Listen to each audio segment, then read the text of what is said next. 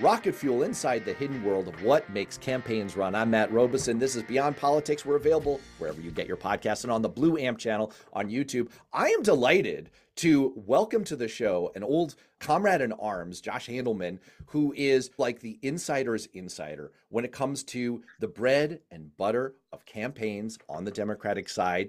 Josh, welcome. You're a fundraising guru. You're a guru. That, that is very flattering. Thank you for having me on. I think that when I started this, everyone else that that starts in politics, I think I thought I was a fundraising guru and no one else did. I you fake I it now, till you make it, man. Yeah, I now 17 years later realize that I am not a fundraising guru, but do my best. So I think your level of guru actually decreases with the more experience you have. That's not, wisdom. not That's experience. wisdom. It's like the Don Henley line the more I know, the less I understand. You don't Yeah. see yourself that way, but to the vast legion of campaign people in the democratocracy of America, that's how they view you as a guy who knows how to make those trains. And it's interesting. One of my very favorite movies, The Right Stuff, features a scene where the astronauts, the Mercury astronauts, confront the engineers, the rocket scientists.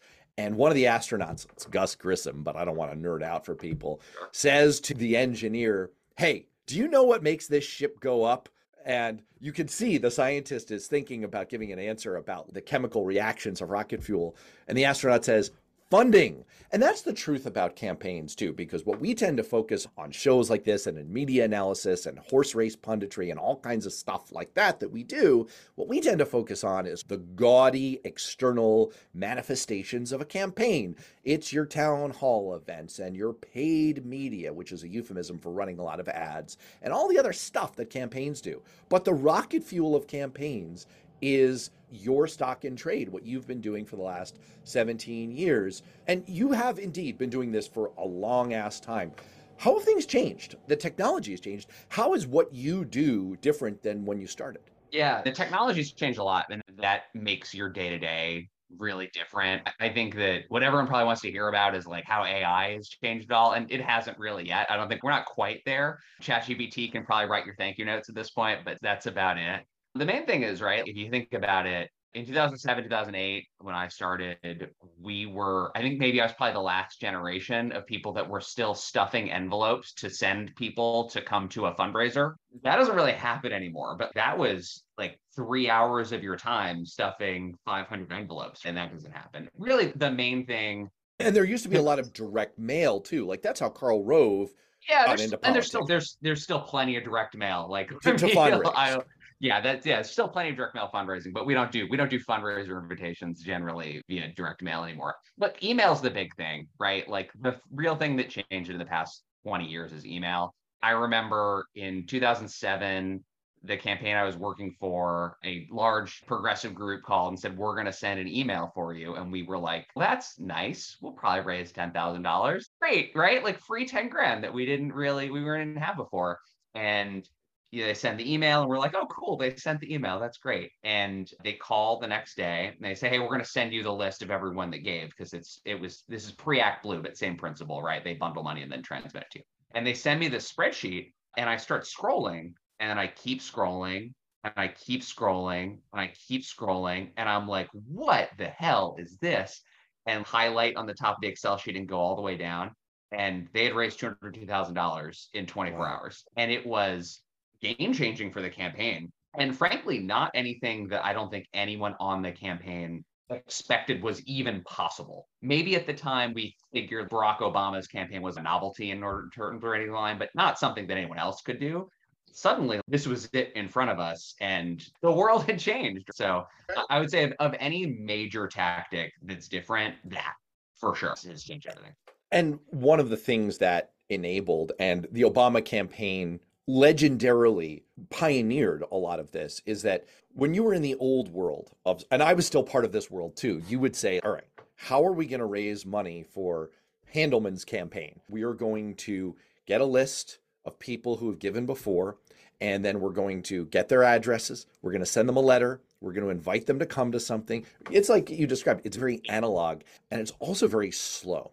And what email allows you to do is to real time test. So the Obama campaign pioneered all kinds of techniques like real time, what they call A B testing. I want to now raise money for Handelman, and I'm going to send an email, and I have a list of, let's call it something small, let's call it 10,000 potential donors. What I'm going to do is I'm going to send a test email, and I'm going to send it to 500 people with this version and 500 people to that version and I'm going to see which one gets a better response. And then whichever one is doing better, I'm going to migrate everything else to that. And that's a very simplified version of it. But it seems like what happened to you in your stock and trade is all of a sudden, like we find in a lot of industries, you got these very powerful IT enabled tools to allow you to do everything you used to do, but much faster, much more effectively, and with much more impact. Yeah, and I, I think really it's just additive, right? The concept of we're going to do the fundraiser in the town with some great people that reach out to their friends and we're going to call some people and invite them to come. Like all of that still exists right? But like free email that's all that existed right? And now there's this like whole new way to reach a whole lot more people while you're also doing all the things that are more analog or maybe closer to the candidate personally. That's the thing that changed everything. It used to be a credo among really talented fundraisers, especially on the Democratic side. All this other stuff you do is great. But the bread and butter of raising money as a candidate is call time. People want to get just a glimmer of what this is like. In the third season of The Wire, there's the best depiction of call time that I've ever seen in media. It's where you sit the candidate down and you might have to lock them in a room because it sucks. It's like, it's the worst. I'm turning off every potential candidate in the world right now. But basically, what you do is you have some enterprising, intelligent young person like Josh, you're still young, man, who hands you a list this is everyone you know. This is everyone who's ever given money to someone like you who's running for office in this neck of the woods. And you call them. And if you know them, it's like, hey, cousin Mabel, you and I haven't talked for 15 years. I'm sorry that, you know, Auntie Muriel died. Would you give me $5,000?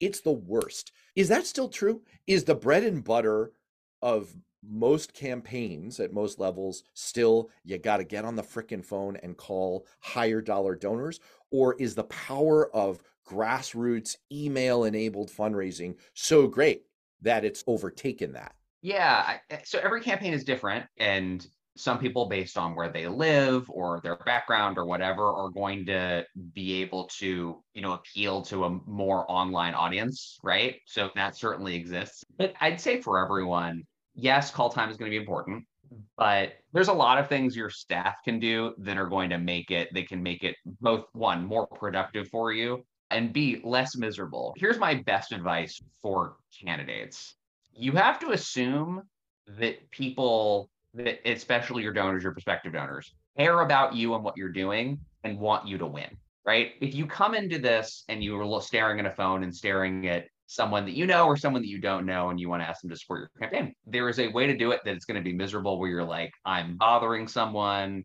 This is terrible. But if you look at it and say, I'm running for a reason, I'm doing something important, I stand for something important, and I'm going to tell people about it. And the way that I can tell even more people about it is by having the funding necessary to talk to people having a staff, by running ads, like whatever else it is, then it's a necessary thing. It's a way to reach people and talk to them what you're doing. And if you look at it like that, I promise it is much less unpleasant than it would otherwise be. It's interesting because at the congressional level, the way this works is the Democratic Congressional Campaign Committee is housed in the Democratic National Committee headquarters. And they have a room, they have a call room. Members of Congress go over there and they sit in a cubicle and they get on the phone. And sometimes chiefs of staff do that. And I've spent my share of time getting on the phone and making phone calls to try and raise money. And it's interesting because you do see politicians who are just naturally freaking good at this because of what you just said, because they have an assumption that anyone they're calling, for, maybe they're just naturally good schmoozers, but they have an assumption that there's nothing awkward about this. It's like people who are really good at going to singles bars, you know, if those things still exist anymore. Maybe it's all been overtaken by Tinder, but it's like, they're like, look, we all understand what we're about. We all understand why we're here. So I'm not embarrassed at all. I'm calling you. I want some money. You know who was really good at this? Kirsten Gillibrand, when she was a Yeah. member of the House, she was so comfortable doing this exercise that I'm not saying that was the reason that she was originally like selected as a replacement to, to become this, but I'm telling you, like that ability at the next level to to do what it takes, it's a factor. It's a political skill. Yeah, I guess I'm I've always been confused. It's a public job that you're running for, right? And that you need to go and get people to vote for you. And in order to get people to vote for you, you need to have things that allow you to do that, right? And would all of those things cost money. So in that sense, like to say that I want to run for office and have a great campaign about the issues I care about, but I never want to talk to anybody about how about the people that are talk to people that are going to invest in my campaign and have and I think because I'm running therefore I get to go and talk to people about I have the resources to go and talk to people about all the things that I want to do. That's not reality, right? That's I want dessert with no dinner, which is not a thing, right? Let's take a break. We'll be right back. It is interesting because some politicians are so naturally comfortable at this and Yeah. so good at it that they literally can't understand why everyone else doesn't feel the same way. And Rahm Emanuel, when he was the when he was in head of the head of the DCCC, famously said to someone I will not name, who is a Jewish member of Congress, it's dude, just call up the Jewish donors and say, "Me Jew, you Jew, give me money." Yeah. And I think what Rahm was trying to say was like, find some common ground with people. Like, you don't both have to share the same faith. It could be like, hey, I'm really into movies. You're into movies too? Great. Give me money. Anyway, I want to talk for just a second because I don't want to be a bummer about this, about the dark side of all of this. I think what is maybe undersold a little bit is, I mean, we've all focused on how our politics has become so much more negative and so much more vitriolic. And there's at least some suspicion that it's like we're running meaner ads about each other, and the media has gotten more divided. And so that's become meaner. I worry a little bit about the role of our fundraising communications because it's the most prevalent form of campaign communications most of us get. If you're like me, listeners and viewers, you get a lot of emails. Now, look, getting emails is not all a bad thing. You know, they contain information. They frequently contain uh, entertaining videos. There's they're actually a good source of kind of campaign fodder, but they do tend to focus on what's scariest about the other side. Now, in the case of Democrats, the truth is that everything that we say about the other side is really true and really full of proof these days. And so I'm not sure that the role of fundraising is really piling on that much. But do you worry about that? Are you concerned about the degree to which our fundraising appeals have become both pervasive and kind of negative? Not really is the best answer. Hey, it's great. I love it. Yeah, no, it's fine. Here's why. I think that on one hand, right, are there bad actors out there for sure? But I think what those bad actors are more about is if you have an organization that isn't really adding value and you're just like putting some scary things out there, but you don't, but all of your money goes to overhead and you're not actually helping anyone, that's bad, right? Even whether that's a scam pack or something that is even approaching that, like that, that, that causes problems for sure. But just in the concept of the emails, like may seem kind of alarmist. I think you're right. Like when we're sending emails about Republicans wanting to ban abortion in a state, right? Like they, they do. That's the deal. And part of that is if you look at any piece of email statistic, the number of people that are actually opening your email is pretty low. The second thing is the people that are most concerned about this are you're going to be your highest possible information voters and donors that do open every email. So they But know you- this stuff already. They know this stuff anyway. It's Yeah. oh my god, I've, I'm reading all your emails and uh, I didn't know but- that Donald but- Trump was a fascist moron until you yeah, said but but what I would say is if an email is getting sent four times, it's not for you, person that opened all of the Right. emails and knows all this stuff already, right? It's for the person that maybe doesn't know because they are really busy and they don't think about pol- they think about politics enough to be on someone's email list, but not enough to think Mhm. about it every single day. Number two is let's say your if your open rate's 10%, that means nine out of 10 people on each email are not opening the email.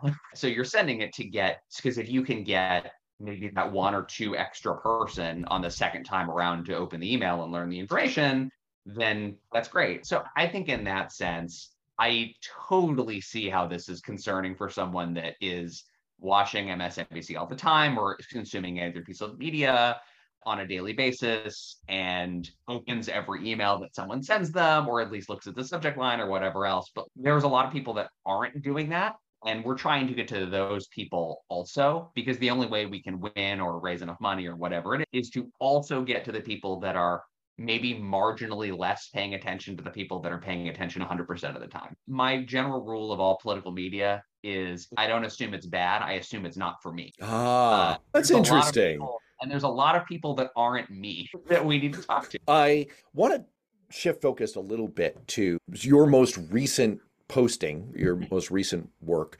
You worked for you've worked for a lot of fascinating politicians. You helped elect Senator Brian Schatz of Hawaii, which we just did a video featuring an outstanding takedown that he performed on the Senate floor of Tommy Tuberville.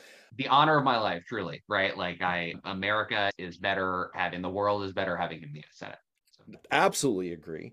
And after that, you went and led fundraising for the DLCC, the Democratic Legislative Campaign Committee that focuses on state legislatures. That points up a very interesting kind of paradox of fundraising for these various areas of focus that we could have as a party. It's not like there's someone's Jamie Harrison, our old friend, is not sitting atop the DNC saying, okay, here's the pie of how much money we're going to get. Yeah. And this much goes to state legislatures and this much goes to the US Senate. In fact, everyone's kind of out there on their own. You were spectacularly successful you as Josh Handelman leading fundraising for the DLCC. You grew revenue for the DLCC 200%. That's a, as the president would say, a BFD. At the same time, in the 2020 cycle, the party, Democrats writ large, spent seven times more on campaigns for the US House of Representatives than we did for all the state legislative races in the country and there are a lot more state legislative races. And I have argued in multiple articles on Alternet, Raw Story, and in Newsweek that this is a huge mistake. And in fact, my most recent Newsweek article argued the era of big government is over, and that's a good thing. The fact that we now have a divided government again in Washington highlights the fact that we are going to be gridlocked. We're not going to get the gaudy legislative successes that we got in the first two years of the Biden administration. And that's great because it gives us an opportunity to strategically refocus where the action is at the state level, in the state legislatures. All right, that long soliloquy was by way of asking you I mean, you were the person in America most responsible in some ways for making the pitch to the people who give money hey, you know, you've only got so many dollars to spend on supporting politics and politicians that you like. Spend it at the state level, spend it on state legislatures. What was that pitch? How did you convince people? Yeah. So first, you're very kind. There's I had a great team at the DLCC that is still there doing amazing work and continue to grow. The first thing I'd say is for worse. I don't want to say for better or worse, but better for the bottom line, worse for America, right? Dobbs made it easier for sure donors are smart right? I think that's the first thing you need to come into this thinking is like people are smart and rational and give to the things or at least focus mostly on the things that that are going to impact them right? So before you could live in massachusetts and figure that if you're we're in reproductive rights the thing you should do is focus on the federal government right? Because what it would take for abortion rights to get banned across the board in New Hampshire. I won't be in Massachusetts, but if you're concerned about your friends in New Hampshire, then what it would take for that to happen is a Republican president report nominating a Republican Supreme Court justice that is confirmed by a Republican U.S. Senate. And so the way that you could combat that is to focus on the federal government. So you have to pick cycle to cycle, right? Whatever folks are most concerned about. Sometimes that's going to be something that helps you because it's redistricting or Dobbs or whatever that's going to make it so folks need to pay more attention to state legislative races. It used to be, though, everything was the federal level, right? Every single cycle was that. And thankfully, we're not there anymore. I'm going to make my version of it. And this is just to the grassroots people out there, because I'm not talking, I'm probably talking to some big donors, which is, I mean, I think that there's now a very real time positive story to tell. I'd be interested to see what your colleagues who are still at the DLCC mm-hmm. do with this. But after the Democrats made a focused attempt to take control of the state houses and get unified control in Michigan and Minnesota, they already held the governorships. And there was a real focused effort from you guys to say, let's get the majorities in the state houses. Democrats passed more bills in Minnesota in their first month in power than in the last six sessions of the legislature combined. They did it on things that Democrats care about, like voting rights and reproductive rights and free school lunch and rental assistance and paid family leaves. And these are things where we're not getting it done at the federal level. And is it harder? Are you more kind of like down at the grassroots level if you have to do hand to hand combat state at a time, 50 states across the country? Yes. It's not, no one said that this stuff was going to be easy. To me, this is a test of you know, do we want the headline or do we want the achievement? And if you focus on the state level, you're going to get the achievements. And it's going to, yeah, it's going to happen at a level where there's not a big story about it. Actually, given the death of state house reporting services, there may not be a story about it at all, but people will be better off. And if that's what our values are about and that's what we care about, that's where we should be putting our money all the stuff you said is true. And I say rightly in some ways, like Governor Walz, Governor Whitmer, like getting a lot of credit for it. And I think even they would say, I didn't have to pass the bills. That was that was the legislature, right? Like I just had to I sat here at the end and signed it. And that's right. that was my role. And none of that would have happened without Democratic majorities in the House and Senate and Michigan and Minnesota. Look, in yeah. my own career, I went from being a congressional staffer to being a state house staffer. I was the yeah. policy director for the Democrats in the New Hampshire State Senate. And it just so happened that I was part of the legislature after the ACA where we had to deal with expanding Medicaid. At the time, now U.S. Senator, then Governor Maggie Hassan was trying to lead the effort. And we had a Republican state Senate. And we it was a really difficult dance. But you know, it was a partnership. And I would say that the role of the governor, I suspect this is true of governors Walz and Whitmer, is that behind the scenes, they had major hands in it. I in a very coordinated way with the governor's staff and with the House staff.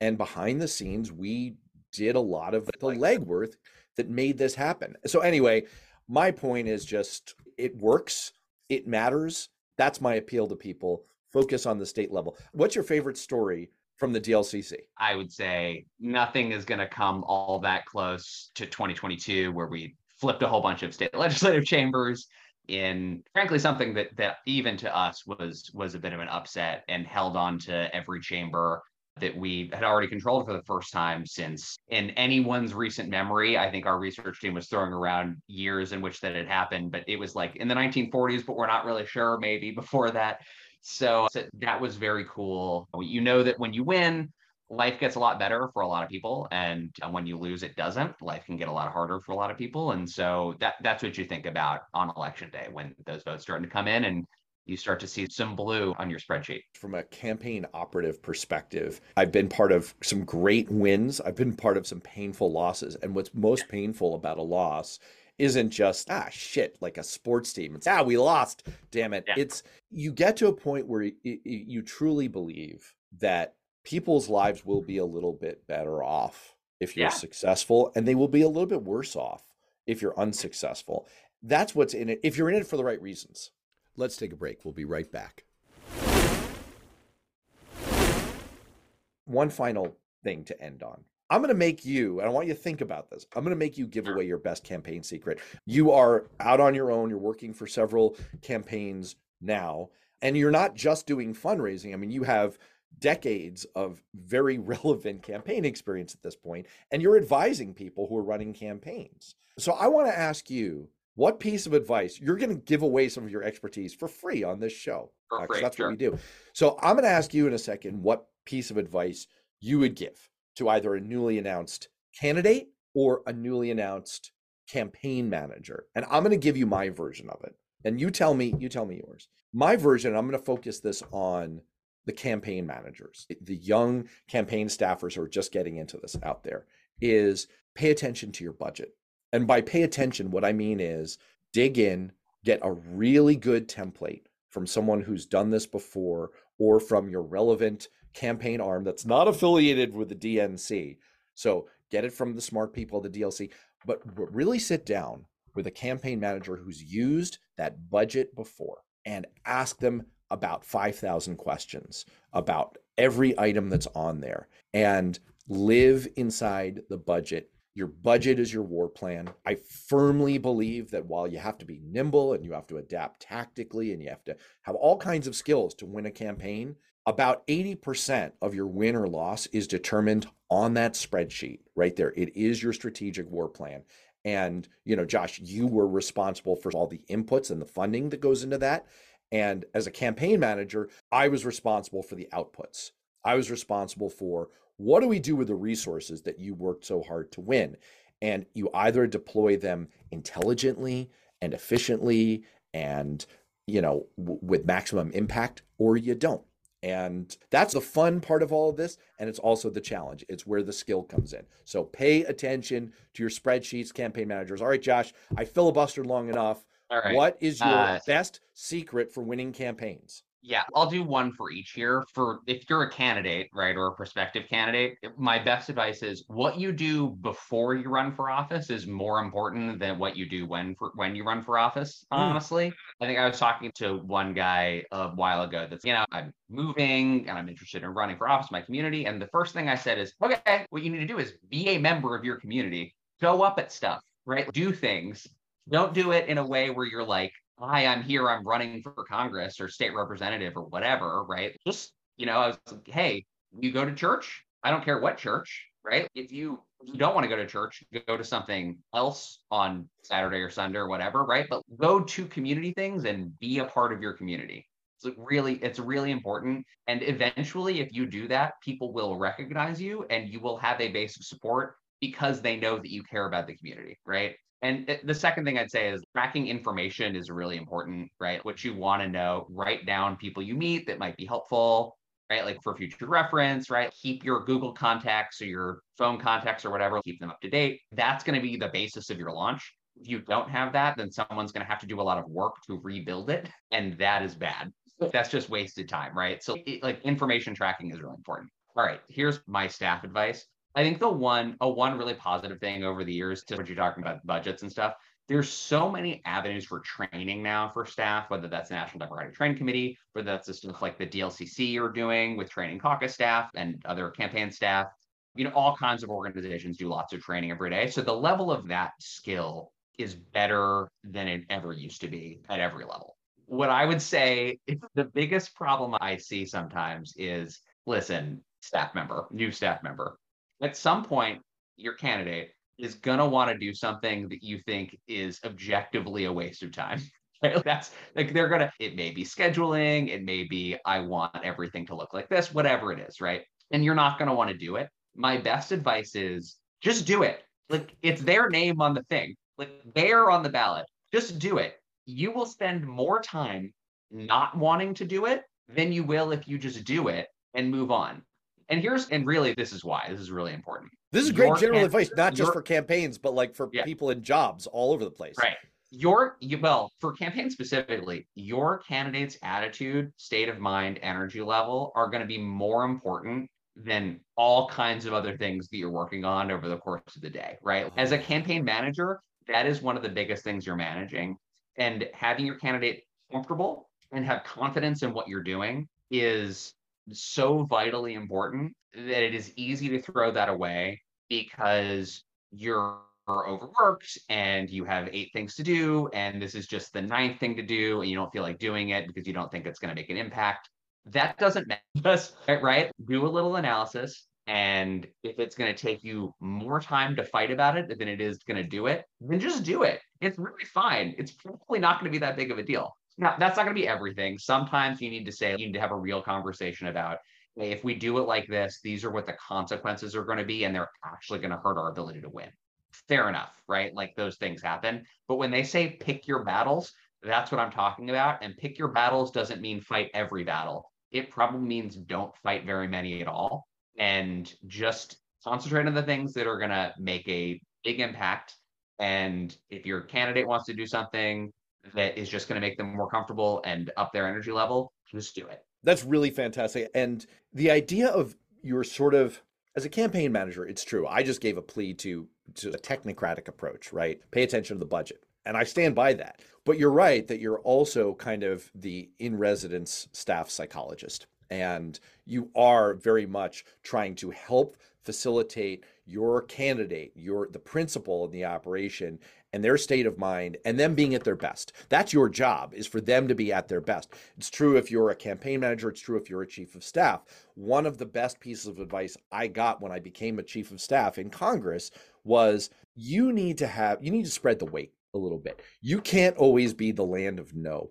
And so it's closely related to what you're saying that you know your person your principal your member of congress is going to have 15 ideas in a day and you know if you're lucky and you're working for someone who's good the majority of them like 10 or 11 of them might be good ideas and then there are going to be three that are like you described like this is a waste of time. This isn't great. And then there's one that's going to be downright poisonous for your ability to succeed and what you have to do is not just kind of acquiesce and go hey it's their career it's their life. Go along with the stuff that's kind of eh. You also have to manage the stuff that's definitively bad. And sometimes it is your job to go to them and say, hey, boss, here's why I want to argue with you about this.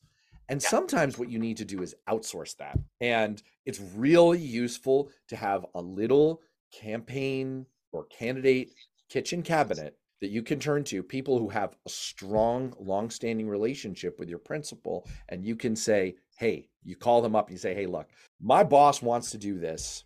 I'm really concerned about it. Could you talk to them for me? And you kind of rotate that so they're not, you don't become the nag. And that's really important for managing your own relationship with the principal. All right. Yeah. That is that that is fun. You know what? You're making me think that we should do a show just for campaign professionals, just for campaign managers. And we'll get like a little panel, and uh, everyone will be required to not just give advice, but to give an example of when they've screwed it up themselves.